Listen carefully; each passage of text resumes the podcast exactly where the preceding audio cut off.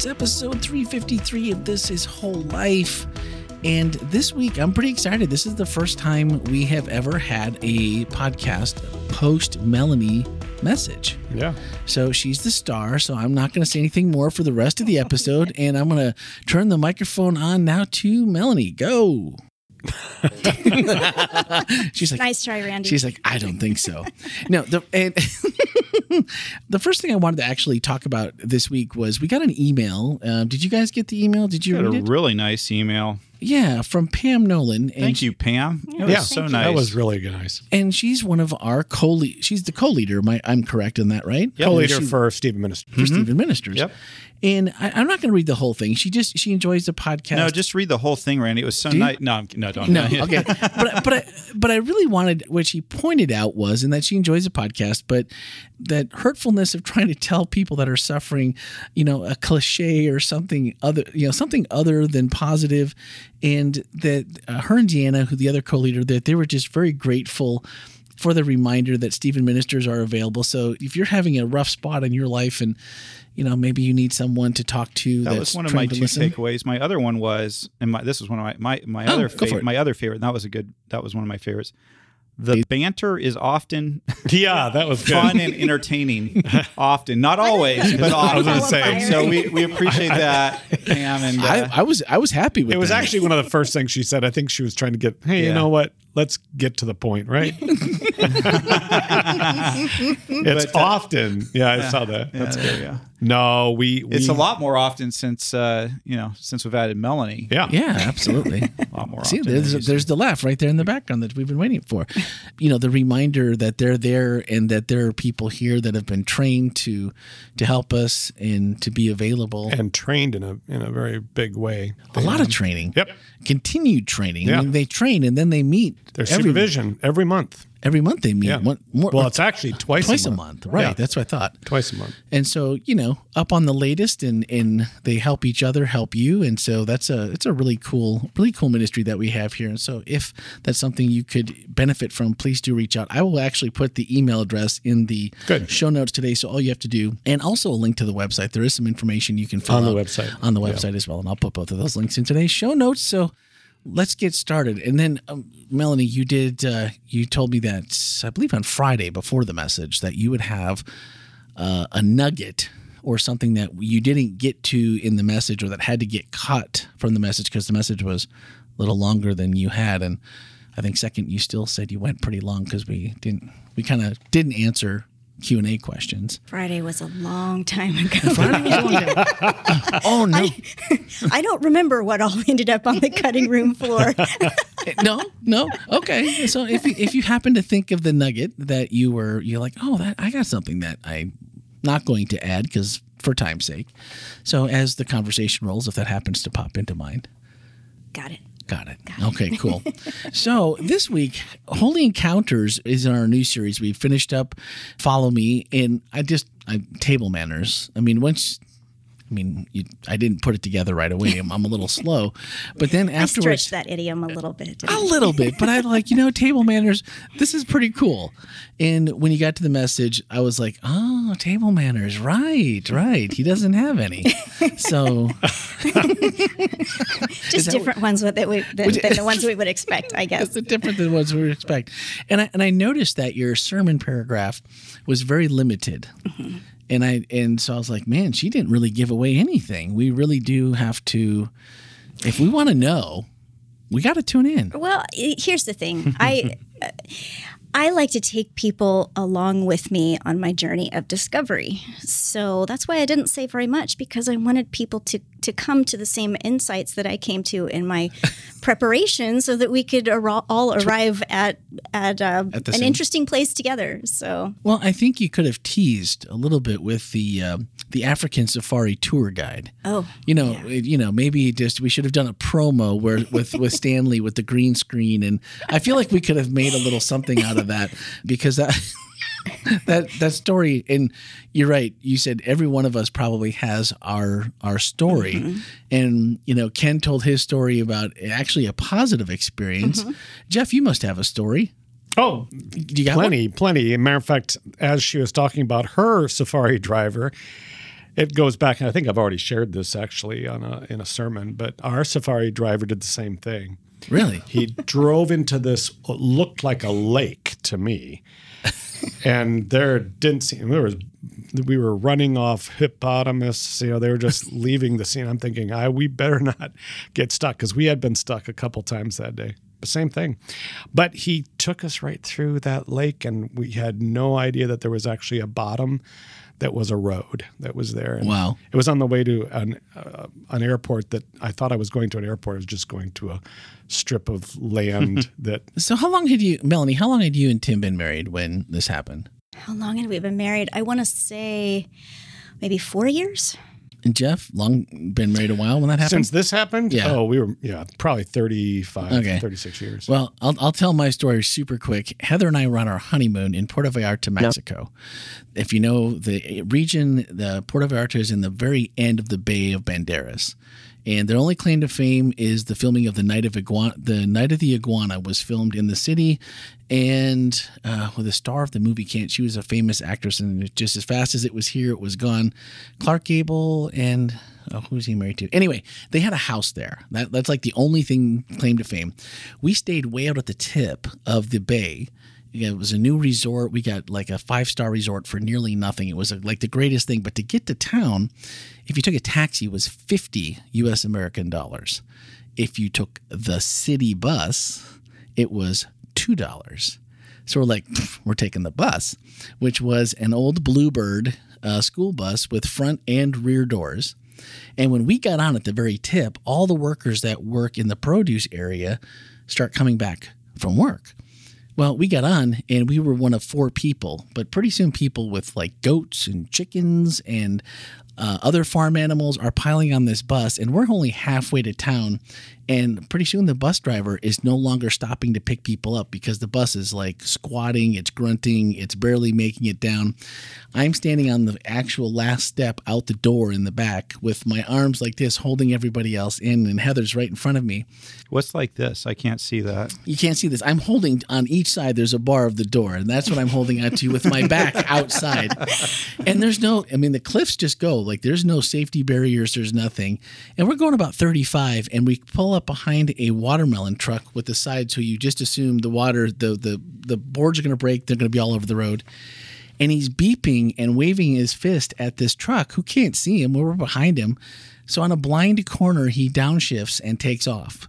And I mean, even the even the as we started to get next to him, and we were not moving that much faster than he is, and we finally pull in, and the, it was a collective sigh, even among the locals that were like, Whew. and I'm like, here we are, day I think it was day two of our honeymoon, and we're gonna die on a country on a country mountain road in Mexico. And that's when you knew your marriage could survive anything. After that, it could survive anything. Awesome. Well, speaking of tour guides, it seems like this story doesn't often get put together in both phases. You either tell the story of his triumphant entry and the you know the palm branches on the road and the Hosanna song and all this kind of stuff and we we either look at that story and then it's like, well, these are kind of diabolically opposed stories. One's a really feel good uh, up, and the other one's kind of a well, um, The other one's kind of a what in the world is going on here? that's what the other story is. At least that's the way I saw it. No, eh, for sure, and it just it, it it seems like those don't get really put into the same the same story as a message, but I thought it worked really really well for the point that you were trying to make. But does Jesus choose this in the like the course of the day? I mean, he has to know he has to know what's going to happen. I mean, he tells them to go get the the donkey and tell them that if anybody asks, tell them you know all this stuff, and he has to know that when he gets to the temple, this is what's going to happen. I mean, does he do this for effect, or does he just is this just happenstance? It just all happens this way so that you can have this really really high up and this really more uh, darker look. But no, it doesn't happen on the same day, though, does it? Well, not according to Mark. Right. That's right. I was just I mm-hmm. just looked at my notes and I was like, that's right. So for me, I'm thinking of this as you're first telling this story, and then you kind of backed up and said, okay, well, Mark says that they mm-hmm. took off and went to Bethany for the night. Mm-hmm. I wouldn't have slept in a wink I would have been so angry about what I had seen and how mad I was about how they were treating the temple. If Well, the I was gospel Jesus, doesn't say that he actually slept. It just says that they well, spent that's the night. true. So I assumed that maybe he was He's sleeping. learning. By the way, make- Randy, I just thought of a. Oh, sorry. No, go ahead. I, I just thought of a nugget. Yes. This is fun because you know the I, I talked about how each of the gospel writers had a particular reason for writing Right, their yeah. gospel. Well, Matthew, it was really important to Matthew to show how Jesus, as the Messiah, fulfilled Old Testament prophecy. And so that that one section where he talks about how Jesus, how, how the Messiah would or the King would ride in on a donkey and its colt. In Matthew, he has his disciples go get both a donkey and its colt, and they spread their coats over the donkeys so he could ride them. Both at the same time? Apparently, that's what Matthew says. I'm not sure exactly how that worked. I'm gonna. I'm guessing side saddle. I don't know, but Matthew says he has. He rode both the donkey and its colt, and that happens to also be what it says in the in the prophecy. So he was trying to make sure, make really sure that Jesus fulfilled all the aspects of the prophecy. So So if he's sitting side saddle, do you think the like the Colt's a little bit shorter, so he's kind of got like a hassock Uh, kind of comfort comfort thing? I, we would have to ask the author of Matthew. I really don't, don't know. know. But That there's is- but there's an extra extra little tidbit for you. That is you interesting, though. Like he's got to make sure that we know that th- this is prophecy being fulfilled, not just a story to Mm-hmm. Not be just a told. story, Well, that's yeah. cool. But usually, I hear this story, and it's the the anger, and then no one knows what to do with the anger. Mm-hmm. And so you, you kind of set it up with what did you say, a holy temper or Mm-hmm. or righteous rage. And I wonder in this instance is does everyone feel like this is Jesus really I mean okay, he takes the night at Bethany, maybe he's upset, maybe he's not. I mean, we don't know. But you get back and you you know you're flipping tables and you you have the you have the whip he takes time to make the whip. Mm-hmm. I mean is this a human emotion that just almost precede or supersedes the divine? The divine's like all right well we can't go too far but man the human side of me is really upset. And i've i've also often wondered because no one ever seems to want to pinpoint or think about what maybe jesus was feeling at that point Well, now you're asking questions about uh, incarnational theology and um, also the nature of Christ. So I don't know. Is the podcast long enough for that? maybe I, I see if if you said words I understood, then I would know maybe if we had time for that or not. But but it just made it often. I I do wonder though, like just how that how the the human part. I mean, and maybe it doesn't make any difference, but if there's a more of a human angle to it, then it does make me feel better. That at least Jesus, while he was here on earth, it's one of the. It would be an instance where, man, when you see something like this happening, it really would make you angry and it'd be at least maybe like well jesus wasn't as different as i am maybe yeah. i don't know I, d- I don't have an answer for that because I don't know the answer to it, but it is interesting to think about. I think sometimes we we think about God as being immutable, you know, that God doesn't God doesn't respond emotionally, but there are lots of indications in the Bible where God seems to feel regret, joy, sadness, anger. Hmm.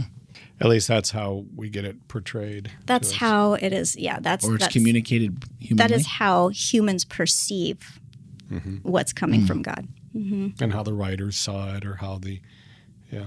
i guess there's a lot of different ways to look at it but it's always it's just always interesting because it's it's usually they it's like well we we flipped the tables and this was a uh, injustice. This was, you know, this can't happen in the temple. Your your house of prayer, and that part goes by really quickly. But it's the anger part. Just The one thing that uh, you know, the one thing that is interesting in that passage is he calls it my house. So there's a real sense of ownership, which I think um, is not a human piece to this. It's- you know, in other words, that's not. You know, we talk about the incarnation part, but this is God. This, you know, this is Jesus being God. This is my house and I think it's a it's a really interesting piece. And I wonder if we're misplacing anger for a sense of ownership. Hmm. and and that God is is saying, you guys are missing the point here. It's not what this is for. And maybe you know it, it, it came. I'm not saying he can't be angry. I'm, I, am just saying that this side of him all of us it's like flashing of divinity maybe where people were like whoa not sticking around here for for this stuff So you're thinking maybe it was an act of authority versus yeah an act as of opposed to anger hmm. yeah I like that too, though. I mean, I think those are the, the kind of fun things to to think about. But clearly, there were people who were uncomfortable or very uncomfortable with his actions, and you know, maybe so, maybe the disciples, even as much as anyone else, going like you were just mentioning, like, hey, wait a minute, we're drawing attention to ourselves, everything. like, what happened to just a couple minutes ago? weren't weren't we just like ready to take over? we were, we were doing so well. And now, and then the wheels came off of the you bus. flipped a, you flipped a couple tables, and now we're all gonna Now we're, we're all- we're all gonna pay the price for this. But in the other way, Tomas, if you're listening, do you know if whip making is an honor that we could, you know, I mean, maybe we're- he had to go home that night and figure out how to do weaving well, and- that's that's maybe that's why he went to Bethany. Maybe so. You need to be careful. This may turn into a game at the uh, church retreat. Yeah, exactly. Ooh, church retreat. We can make a Little nugget for you there. there you go Well, I thought it was interesting though that each person, like you mentioned that, you know, Mark and John and, and Matthew each had a different a different take on on the situation.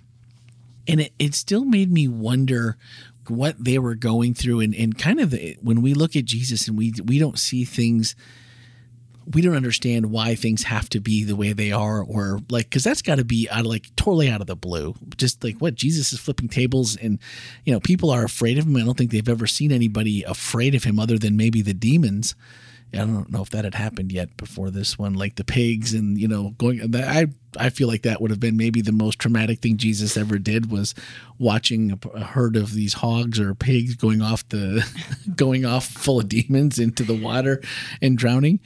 But I mean, this had to be something that really, really shook them up, and I wonder if if there's a lesson or how how he handled how they handled this. And it doesn't really say, but that we could take away from that as far as when Jesus does things, and we've been talking about this through the follow me. Jesus is going to do things that we're not going to be comfortable with. Mm-hmm. Maybe until we see the end of it or we see the result, and then you just I, I beautifully. I've never heard the story turn into we all know that the, the blind and the lame, but you really went deeper into that. Tell me more about like where the the people that were not allowed to be there. It just it seems so pertinent to where we are today with who we say is you know okay or who's, in not and, who's, out. Yeah. Well, uh, yeah, like like I mentioned that uh, the phrase "the blind and the lame" was uh, basically shorthand for a, for a whole category of people. That's a long list that you gave. It's a long list, and the list um, the list grew over time and started to include you know more people and more well i guess you- you could say disabilities but also things that we wouldn't even consider a disability and so it, it- i mean it's interesting i think sometimes we we take some instructions that god gives and we're like all right we're going to clarify this. We're going to make sure we understand. And so that list gets longer and starts including more people and then we we start drawing mark, marking off territory based on that sometimes. And there never seems to be room to get off the list. Yeah You know, I mean, like, how do you? You're if you're a foreigner, you're a foreigner, you're a foreigner. right? And and Well, if I will say though that in Isaiah, Isaiah 56, uh, God speaks specifically about the foreigners and the eunuchs. And the eunuchs, eunuchs were, were people who were excluded from the temple, or the inner courts of the temple. Foreigners were excluded from the inner courts of the temple.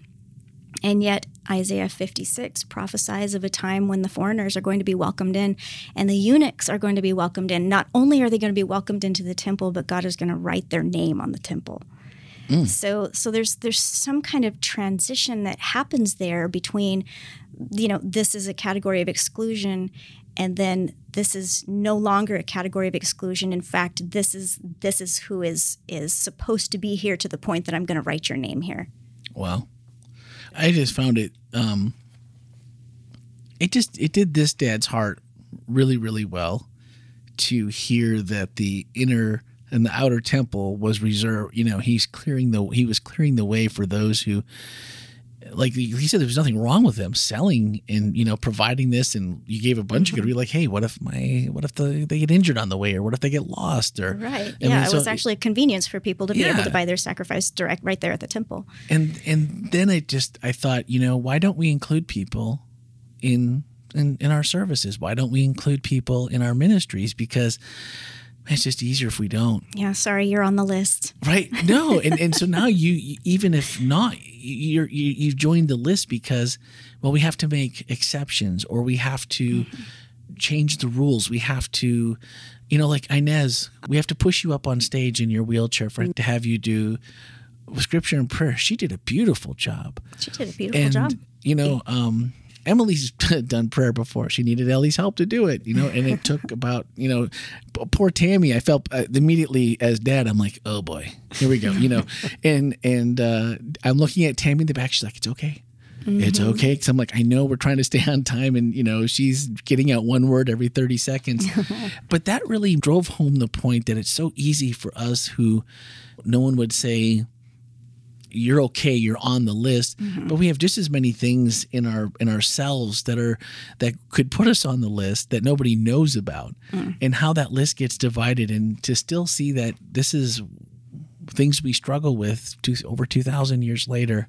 Yeah, it is, and it is interesting that that all of these, like you were talking about, you don't, you know, you don't necessarily know there are interior things and exterior things, and you know, the Bible is clear that people look on the outward appearance and God looks at the heart, and yet here was this whole list of hmm. of exterior things that were things that put people on the list, and so yeah, there's kind of a it was just a surprise to me because again i've never looked at this story through that context before and it's you know so many people there was a lot of talking going on after after church. And you know just you could see people even even the camp some of the camera shots and the, the uh, different times i was down there and you could just see people like churning in your head like man i'm gonna have to chew on this a little bit hmm. because this is this makes it a little uncomfortable because the the similarities and the parallels to where we still are it has to make you a little uncomfortable if you have a heart for everybody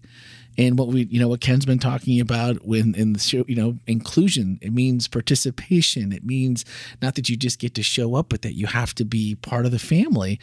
And to see jesus make it in such an ov- uh, make it such a public overt gesture. Well, and I think, I mean, you mentioned it might make us feel a little uncomfortable. I think in some ways it should just bring us great joy and relief to see Jesus bringing people into belonging. And it almost it gives us permission to bring people into belonging. Like Jesus wasn't over there drawing lines, you know, in in and out. Jesus was bringing people and then making that space holy by his presence there. And that gives us permission to bring people into belonging also. Mm. What would Jesus do? And mm. kind of applying it even in that in that perspective, so cliched, but at the same time, just making that connection of and and, and finding a new story and a new application for that is really cool.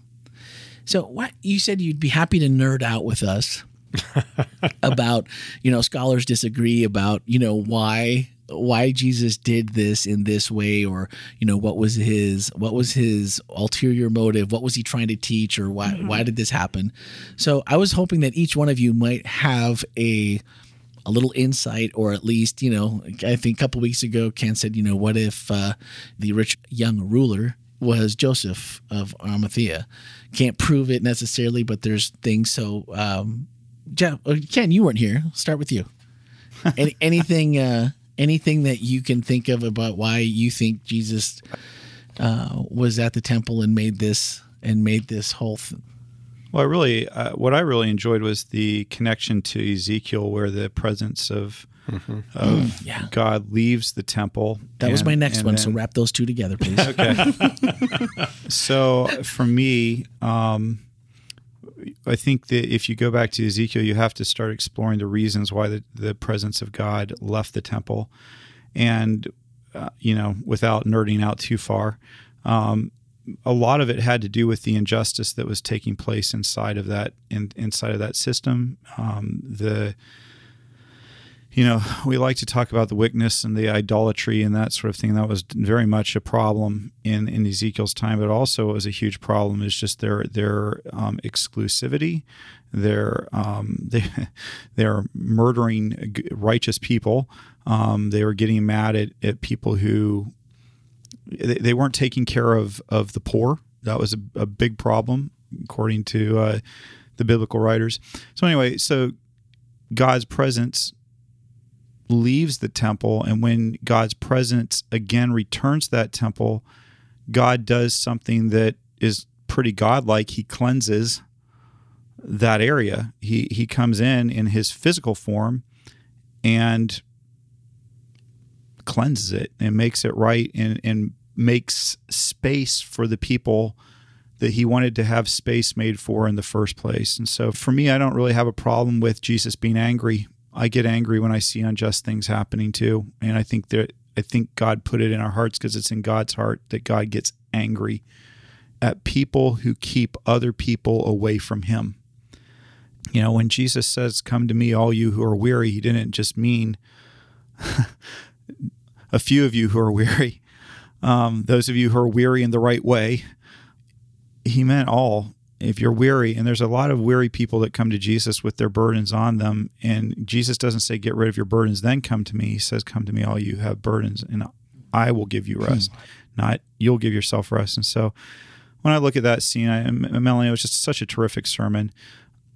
To me, I just see Jesus picking up where he left off um, in that sanctuary and cleansing it, making space, and making space for those who polite society, who religious society said, You don't have a place here. And Jesus said, Yeah, you do. Yeah, you do. Mm-hmm. Jeff? Yeah. Well, thanks, Ken, for taking everything off the table. I, I, didn't ask to go first, but, but I also didn't turn it down. uh, no, that was good. Um, actually, the part that I thought was interesting, and and she actually, Melanie, you alluded to this, but how the how one group of people perceived Jesus and this table, these his table manners, and how another group of people mm. perceived mm. Jesus and his table yeah. manners, and it and it looked differently to each of those groups, and I think. I, I think that's the the part that I really enjoyed about and I, I, I love about God is he's so much bigger than our little confining conversations and uh, perceptions are. Uh, there's another place in Matthew where Jesus talks about he's talking about you know the disciples are actually again they're doing the same thing they're they're going with their own little box that Jesus is in and he they, then they ask you know about marriage and Jesus gives them you know kind of a a little bit of an answer about marriage. And he says, But you realize there's a whole bunch of other people who will not see it the same way that you do. Mm. And then he talks about the eunuchs, mm-hmm. actually. Yeah. And he talks about this group of people who do not see the same way. And I think Jesus, and I think that's the part that we, we Jesus looks with such much bigger eyes on all of this than than we do. And I think in his way of handling tables, I think there are a lot of people who find all of a sudden, whoa, this is my place now. This is my yeah. opportunity.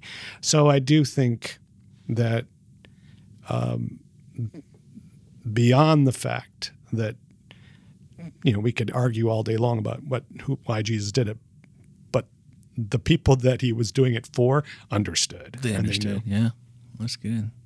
Did you want to go deeper than what you've already gone, or is oh, that where we good? Oh, let's go deeper. Let's go deeper. now, I mean, one thing that I, I would point out is that when God left the temple, it was it was this glory. It was this this cloud. It was it was God's physical manis- manifestation in something that was that was um, grand. And when we think about God leaving it's almost like okay god was fed up with all of this and god was gone and that's that's not actually at least from my, pers- my my nerd perspective, that's not actually what was happening. Except it kind of sounds that way. Right. Yeah. God had God had to leave, but why did God leave? God left so that God could come back in person. That's an incarnation reference right there. So God could come back in person and be closer than before. Hmm. Because now God is in human form and God is interacting on a human level with human people. 600 years sounds like a long time, though. So it, was a long time. Yeah, I wait, mean- I don't. But you know, I mean, if if you're God and you created time and you exist outside of time, maybe you know, like a thousand years is like a day or something like that. I think I've heard that somewhere before. and, and by the way, Ruby uh, Pobianowski, I know you're not listening, but your parents might be. and so, good job, Ruby. She did a great that was a great job. great was voiceover in Yeah. that video. Yeah, she did that and told that story with such dramatic effect. That Yeah. was fantastic. It was good. Thanks. That was great. And I thought about it. And then to do things in the reverse order, I thought that was also interesting. And there's just, there was just so many pieces that had you thinking this week about about this story in a different way. So I would invite you, if you have not heard the message, to please go back and watch it. It's on our website. It's already up uh, on the homepage. You can click on latest sermon right there, uh, and you'll be taken directly to it because it was definitely a different look at the subject, at least of any any uh, coming at it from this perspective that I've seen before. So now we're going to get to those questions. We didn't have time to. We didn't really have time for it. Stanley did a, actually a great job of. He's like, I don't feel like we could let her off without asking any questions. thought I was going to get away with it, and nope.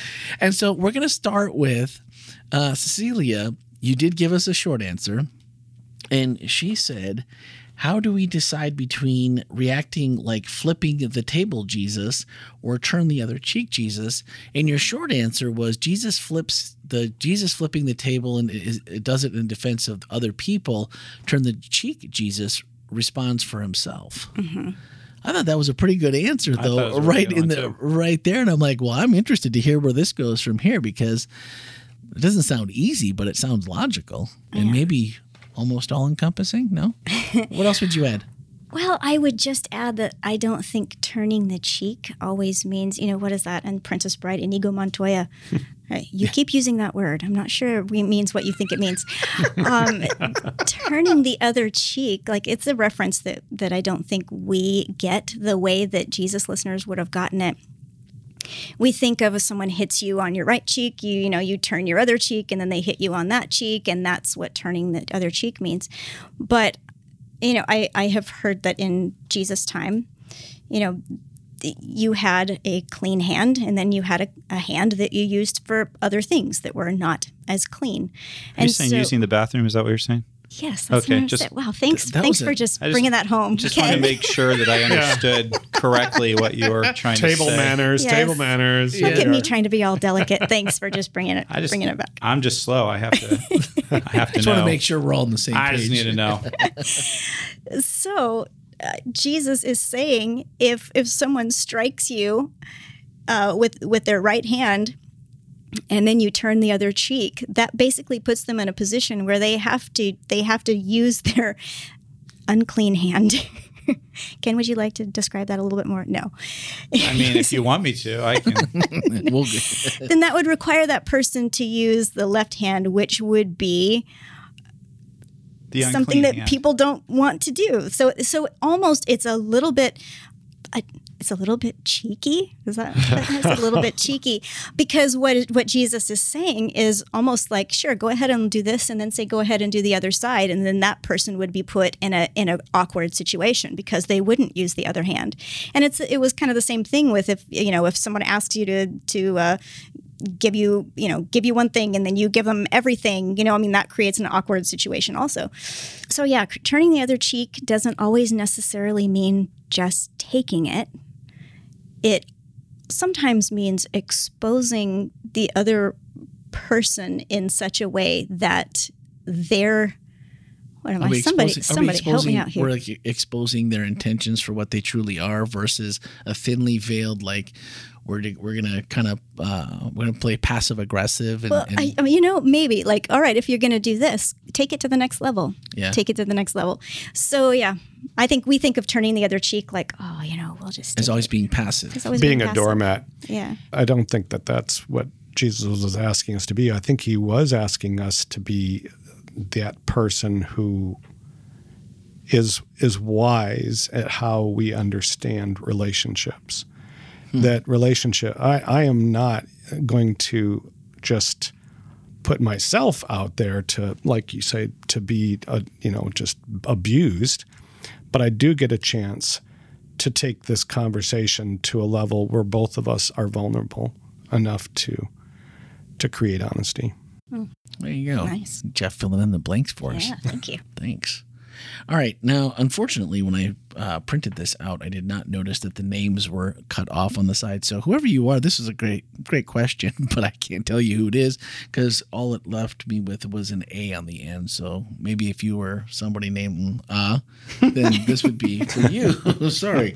So, how come it seems that people that follow Jesus, their lives seem to be so much of a struggle? I think we've kind of touched on this a little bit before in previous podcasts. I think I think the possibly the reason why our struggles seem amplified is that we have an expectation that God would relieve us of our struggles. And so when they happen, they seem um, we're almost offended. Like why is this even happening to me? You know i'm following jesus. Everything's supposed to go well. But i think that everybody has struggles but i think your expectation of how god is going to interact with you or how you think god should interact with you and your life makes a determination of of how you understand that struggle I think it's about how you look back on that struggle too. Because I think you can, you we've all been in a place where you struggle, or maybe your relationship with God wasn't so good. And what did you get out of it in the end? There was, it was just, wow, I guess I survived. But did you learn a lesson? Did you see a, a spot where maybe God sent someone in your life, and like in another struggle, and you don't maybe realize it till later and go, wow, that could have been a whole lot worse if God hadn't intervened and there's no other explanation for why this person or this situation turned out as it did other than it's the un- unknown or the known that God was there with me. Well, and I don't even know that we can always assign meaning to struggle. I think sometimes struggle is just plain old Just plain struggle, old struggle. and there's no there's no like moral of the story. There's no lesson. There's no you know bright Yeah. shining you know whatever silver silver lining on the clouds. Sometimes it's just struggle. Hmm. I like that too. Good something to think about. All right, anonymous. I know it's you because I didn't need the A O N O N. I just need the YMUS on the end. So this is from anonymous, who probably won't care that I didn't get their name right. I think Jesus showed the example that it is okay to be angry and sin not, especially when we see injustice. We can find courage to flip the table and or the script. I think we kind of covered that, but Yeah. uh, that's agreed. I think that was, uh, I don't. Obviously, Jesus didn't sin in there, so there wasn't like there was. Well, I don't think that anger is. I mean, anger is an emotion. Obviously, Yeah. you can you can take anger in to its uh, physical, maybe maybe a wrong turn on a on that level.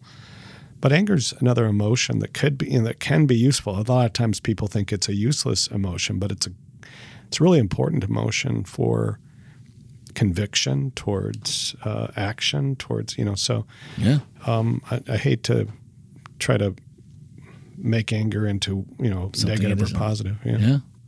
All right. So here is the big question of the week. It's from God's Girl. And she said, We are to include the marginalized people.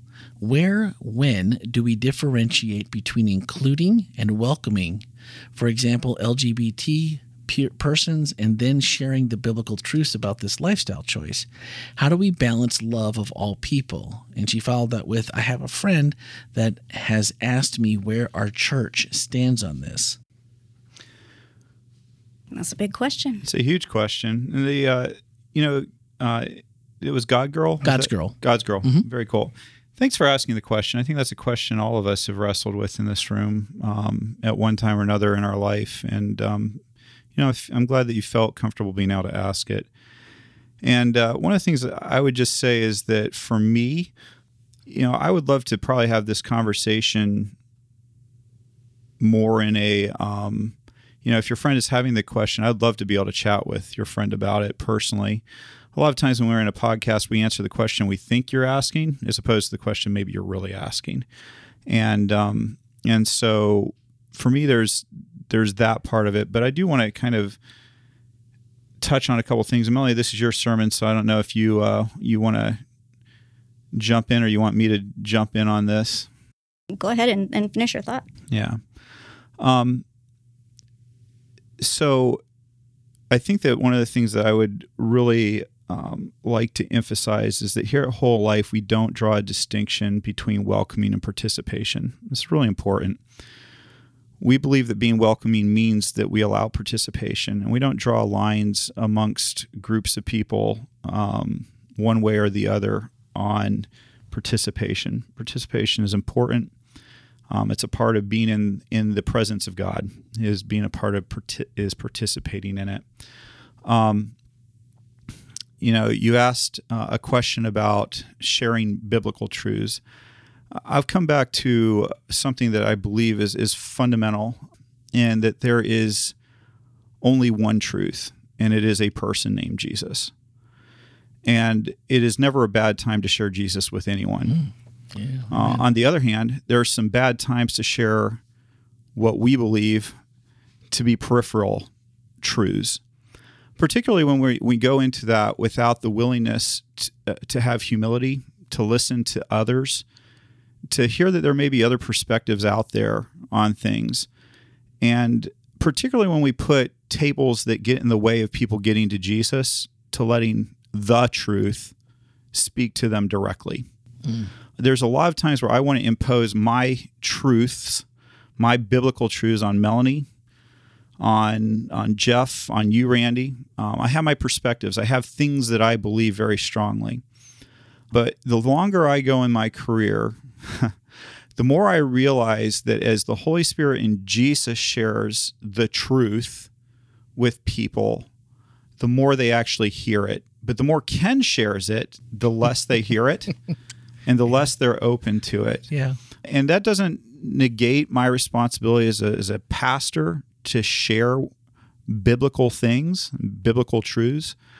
But what I see my primary responsibility is lifting Jesus up, putting Jesus front and center, and being a guide that points people towards Jesus, not towards the state of the dead, not towards even the Sabbath, which I love with my whole heart and believe, but towards Jesus, who embodies all truth. And let Jesus work on people in his time and his way. And so I don't know if I hope that that answers God's girl where we stand as a church. We believe that everybody is welcomed, everybody is included, and everybody is given a place to participate.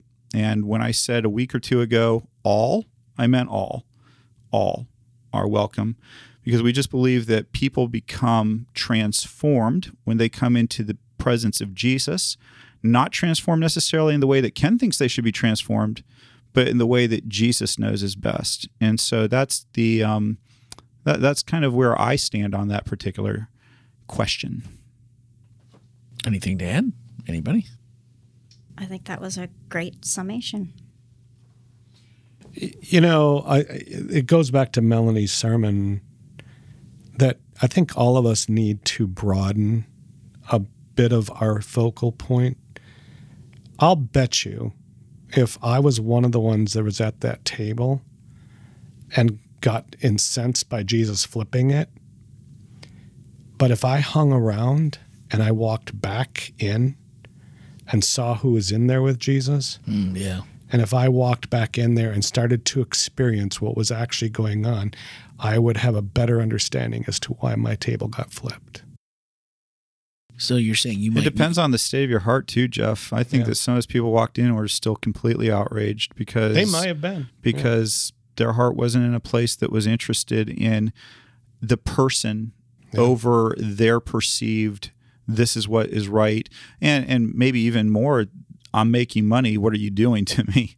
And I think that, you know, one of the things we just strive at whole life is to see people as people, not as groups, not as labels, but as individuals that Jesus died for, that he gave his life for all, not Ken, not Melanie only, all. And, and that when we look at a person, we don't just slap this label or that label on them and determine that we're going to fix the label that we put on them but rather we say, I'm going to bring you, like the disciples, I'm going to bring you to Jesus and I'm going to let Jesus help you and deal with whatever it is. You know, it's interesting to me that even Jesus would ask people, What do you want? When they would come to him to be healed.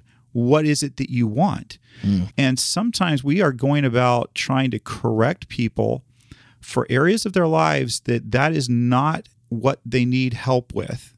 And Jesus actually cared enough to say, What is it that you want?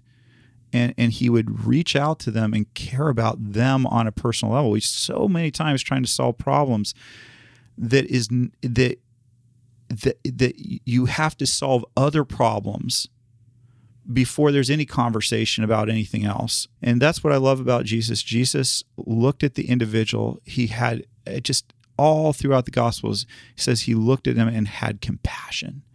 And I, I just wonder how often um, we are looking at people with compassion and, and saying, man, your life must be difficult. You know, if we, you know, if we go to the LGBTQ community, can we just say, man, life has to be difficult for you? I mean, the the suicide rate within that community is heartbreaking. And if it doesn't break your heart and make you say why? What can i do to to alleviate what's happening in this community? It breaks my heart. If we can't have compassion and love and care more than being right then are we really Christ followers? Are we really following Jesus? Or are we just on an agenda that's driven by our politics or our or cultural baggage that we have at times? And, I think that's just a, it's an important thing for us to care about people. And I know I'm, I, I hear people say, well, you know, caring about people is telling them the truth. And I agree, but we use the word differently. I believe that the truth is Jesus, and I will never hesitate to tell somebody about Jesus. Because Jesus said, the, the, the scriptures that prophesy said that he didn't break the weakest reed. You think, I don't know if you've ever seen like, you know, yeah. really uh, weak reeds, but let me tell you, they're not hard to break. And Jesus had a gentle touch. I, I break rocks sometimes. that's that's my personality. I, I'm not gentle, but Jesus is.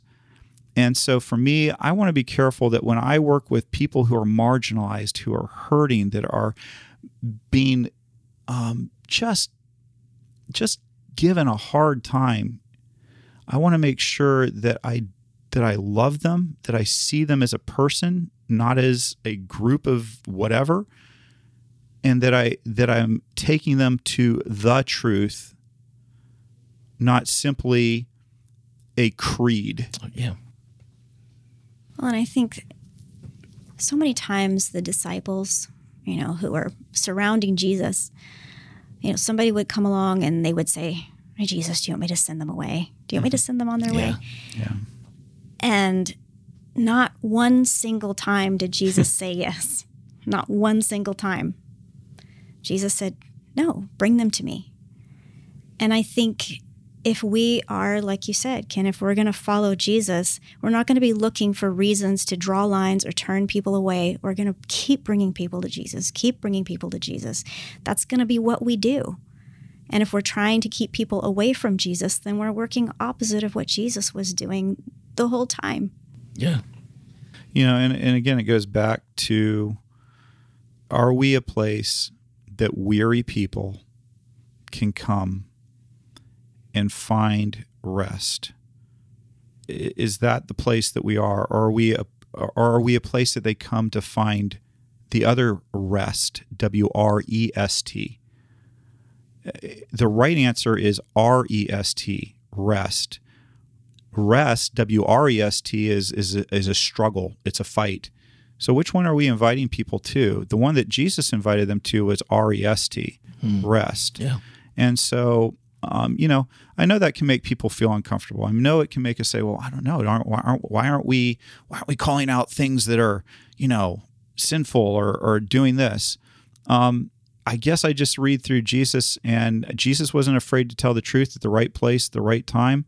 But Jesus was also so gentle, so careful, and it, it, it occurs to me that Jesus was far more likely to have strong things to say to people like Ken Wetmore, who are pastors and who are religious leaders, who are getting in the way of other people coming to him, than he was to say to those people that were coming with all the hurt and pain that had been piled on them by society.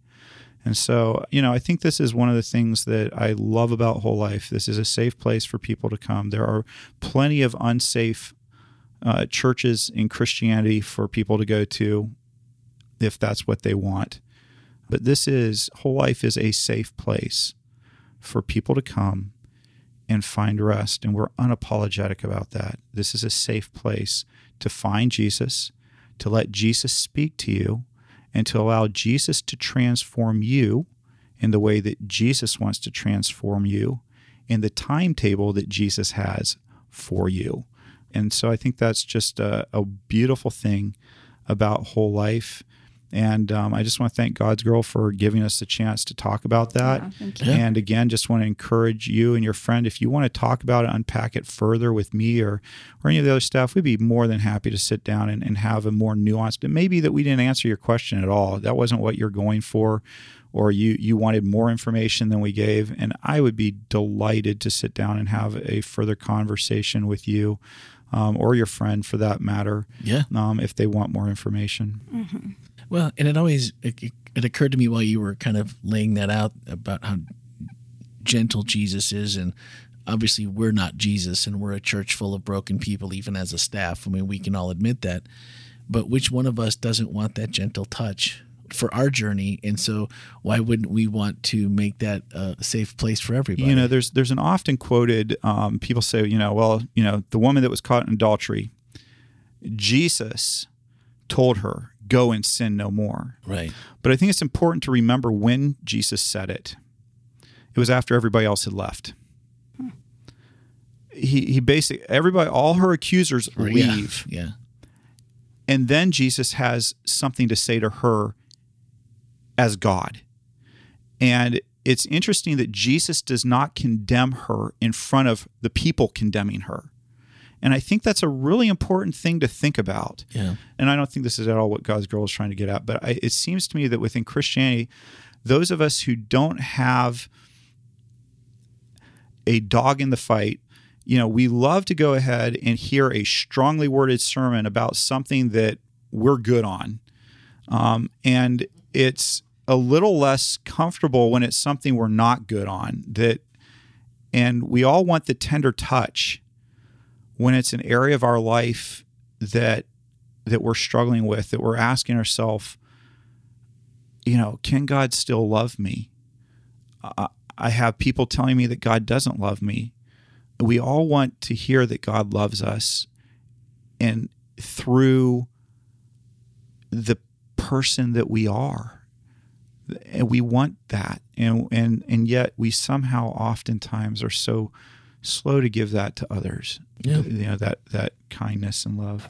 Yeah, I, I want to jump in on that just because a lot of times, and this kind of fits really well with this conversation, and that's a great conversation to have, is Jesus does wait. Because I think that when he says, go and sin no more, you know, we, we all look at that and go, stop being a prostitute, Right. as if she had this temptation every day to just be a prostitute. That was that was her big temptation. She really wanted to go down that road. I think what Jesus is, is saying to her is he's saying, You've got another option. You've got another option, and it doesn't have to exclude me. You have another option that includes me. And tr- let's move down that road. Let's take that road.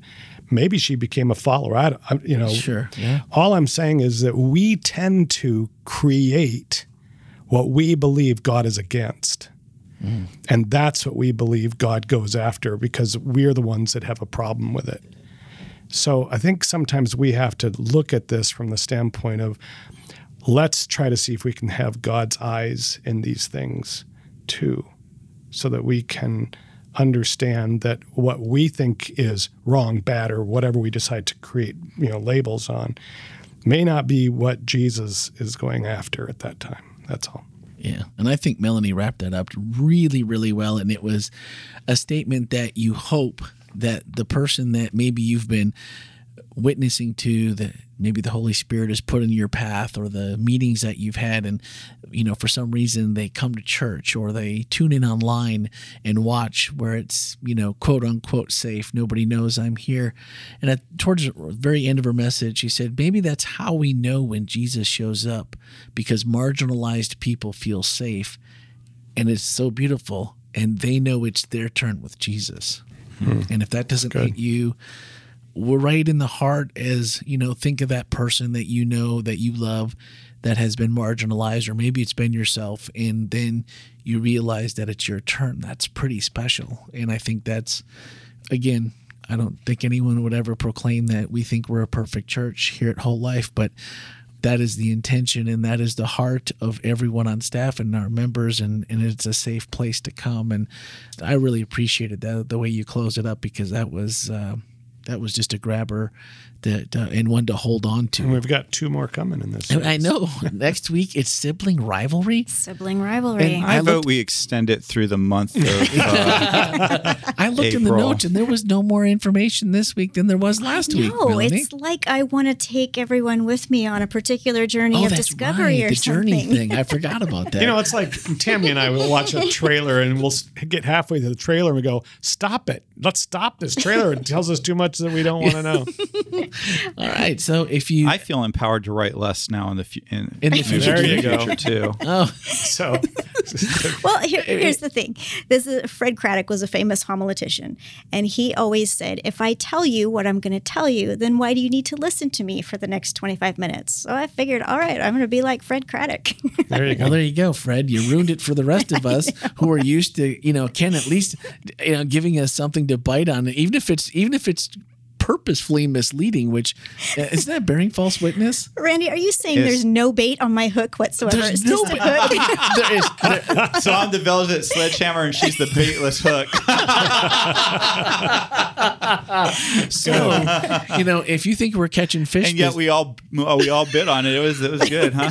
if you think we're catching fish this week, then you better tune in for sibling rivalry. I don't know how you catch anything without a worm on that hook, or you know, maybe some shrimp like you do in the Gulf. I But don't know. uh, So, sibling rivalry is a pretty good pretty good bait. Yeah. sibling rivalry. All right, well, you heard it here first. That's what's up next week. I'm looking forward to it, and I hope you are too, because we uh, we had a great message this past week. And if you didn't see it, definitely go back and check it out because it was uh, just a unique way to hear this message. So, that being said, come on back next week, and we'll do it all over again. Have a great week, everyone. Great-